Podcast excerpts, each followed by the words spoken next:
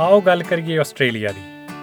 ਕੈਂਗਰੂ, koala ਕੋਕਾਬਾਰਾ ਬੀਚਾਂ ਤੇ ਫਿਰਦੀਆਂ ਸੀਗਲਸ ਪਾਰਕਾਂ 'ਚ ਹੁੰਦੇ ਬਾਰਬੀਕਿਊ, ਅੰਗੂਰਾਂ ਤੋਂ ਬਣਦੀ ਸ਼ਰਾਬ, ਪੱਬਾਂ 'ਚ ਖੜਕਦੀਆਂ ਬੀਰਾਂ, ਖੇਡ ਮੈਦਾਨ 'ਚ ਫੁੱਟੀ ਦੀ ਚਹਿਲ ਪਹਿਲ, ਲੋਕਾਂ ਦਾ ਰਹਿਣ ਸਹਿਣ, ਬੋਲ ਚਾਲ, ਖਾਣ ਪੀਣ ਖੁੱਲੀ ਬੀਆਬਾਨ ਅਜਾੜ ਧਰਤੀ, ਲਾਲ ਮਿੱਟੀ ਤੇ ਉਹਦੇ ਨਾਲ ਜੁੜੀ ਬਨਸਪਤੀ ਜੀ ਜਾਂਤ ਤੇ ਹੋਰ ਵੀ ਬਹੁਤ ਕੁਝ।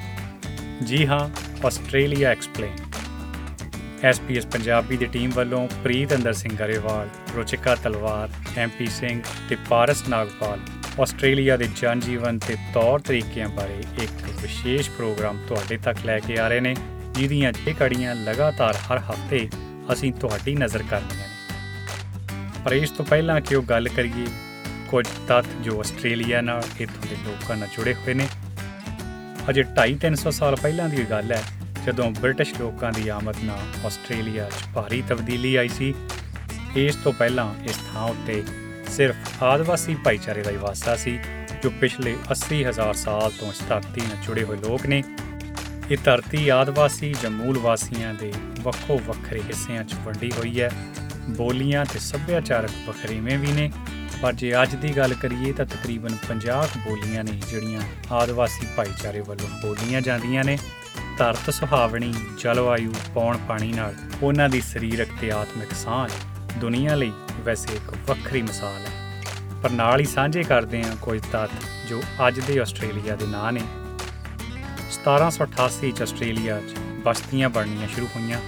ਅਧਿਕਾਰਤ ਤੌਰ ਤੇ ਇਹਨੂੰ 1901 ਚ ਦੇਸ਼ ਦਾ ਦਰਜਾ ਮਿਲਿਆ ਤੇ 6 ਰਾਜਾਂ ਤੇ ਦੋ ਖੇਤਰੀ ਪ੍ਰਦੇਸ਼ਾਂ 'ਚ ਵੰਡਿਆ ਗਿਆ। ਵੈਸੇ ਬਹੁਤ ਲੋਕ ਨੇ ਜੋ ਸਿਡਨੀ ਦੀ ਓਪਰਾ ਹਾਊਸ ਵਾਲੀ ਫੋਟੋ ਦੇਖ ਕੇ ਇਹਨੂੰ ਦੇਸ਼ ਦੀ ਰਾਜਧਾਨੀ ਮੰਨ ਲੈਂਦੇ ਆ, ਕਿਉਂਕਿ ਇਹੀ ਅੰਤਰਰਾਸ਼ਟਰੀ ਨਕਸ਼ਿਆਂ ਤੇ ਇੱਕ ਆਈਕਨ ਵਜੋਂ ਪੇਸ਼ ਕੀਤੀ ਜਾਂਦੀ ਆ।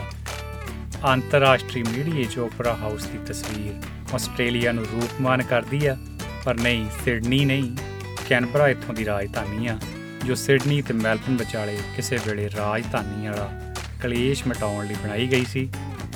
ਆਸਟ੍ਰੇਲੀਆ ਦੀ ਅੱਜ ਦੀ ਆਬਾਦੀ 25.4 ਮਿਲੀਅਨ ਹੈ। ਵੈਸੇ ਤਾਂ ਸੈਂਕੜੇ ਬੋਲੀਆਂ ਇੱਥੇ ਬੋਲੀਆਂ ਜਾਂਦੀਆਂ, ਪਰ ਅੰਗਰੇਜ਼ੀ ਨੂੰ ਇੱਥੋਂ ਦੀ ਕੌਮੀ ਭਾਸ਼ਾ ਵਜੋਂ ਮਾਨਤਾ ਮਿਲੀ ਹੋਈ ਹੈ।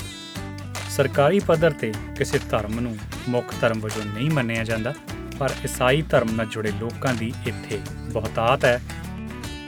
ਆਸਟ੍ਰੇਲੀਆ ਦੀ ਅਹਿਮੀਅਤ ਇੱਥੋਂ ਦੇ ਬਹੁਤ ਸੱਭਿਆਚਾਰਕ ਭਾਈਚਾਰੇ ਦੀ ਹੋਂਦ ਹਸਤੀ ਨਾਲ ਵੀ ਹੈ। 200 ਤੋਂ ਵੀ ਵੱਧ ਭਾਸ਼ਾਵਾਂ ਬੋਲੀਆਂ ਜਾਂਦੀਆਂ ਨੇ ਤੇ ਜਿਨ੍ਹਾਂ ਚੋਂ ਸਾਡੀ ਪੰਜਾਬੀ ਇੱਕ ਹੈ। ਤੇ ਵੱਡੀ ਗੱਲ, ਪੰਜਾਬੀ ਨੂੰ ਆਸਟ੍ਰੇਲੀਆ ਦੀ ਫਾਸਟੈਸਟ ਗਰੋਇੰਗ ਲੈਂਗੁਏਜ ਜਾਨੀ ਕਿ ਗਿਣਤੀ ਦੇ ਲਿਹਾਜ਼ ਨਾਲ ਸਭ ਤੋਂ ਵੱਧ ਤੇਜ਼ੀ ਨਾਲ ਵਿਕਾਸ ਕਰਦੀ ਭਾਸ਼ਾ ਜਾਂ ਬੋਲੀ ਵਜੋਂ ਵੀ ਮਾਨਤਾ ਪ੍ਰਾਪਤ ਹੈ। ਤੇ ਖੈਰ, ਇਹ ਵੀ ਤੁਸੀਂ ਜਾਣਦੇ ਹੀ ਹੋ ਕਿ ਪੰਜਾਬੀ ਬੋਲਣ ਵਾਲੇ ਜ਼ਿਆਦਾਤਰ ਲੋਕਾਂ ਦਾ ਭਾਰਤ ਨਾਲ ਸੰਬੰਧ ਹੈ। ਤੇ ਦੇਰ ਕਿਸ ਗੱਲ ਦੀ?